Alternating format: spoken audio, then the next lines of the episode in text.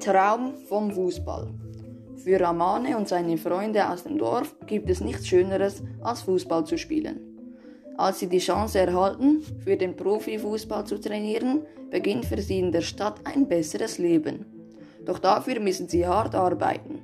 Freundschaften und Teamgeist werden auf die Probe gestellt. Ramane ist willensstark und schafft es sogar, in ein Trainingscamp nach Europa zu kommen. Doch der Erfolg bedeutet auch Verzicht. Ist Ramane bereit, den hohen Preis für seinen Traum vom Fußball zu bezahlen?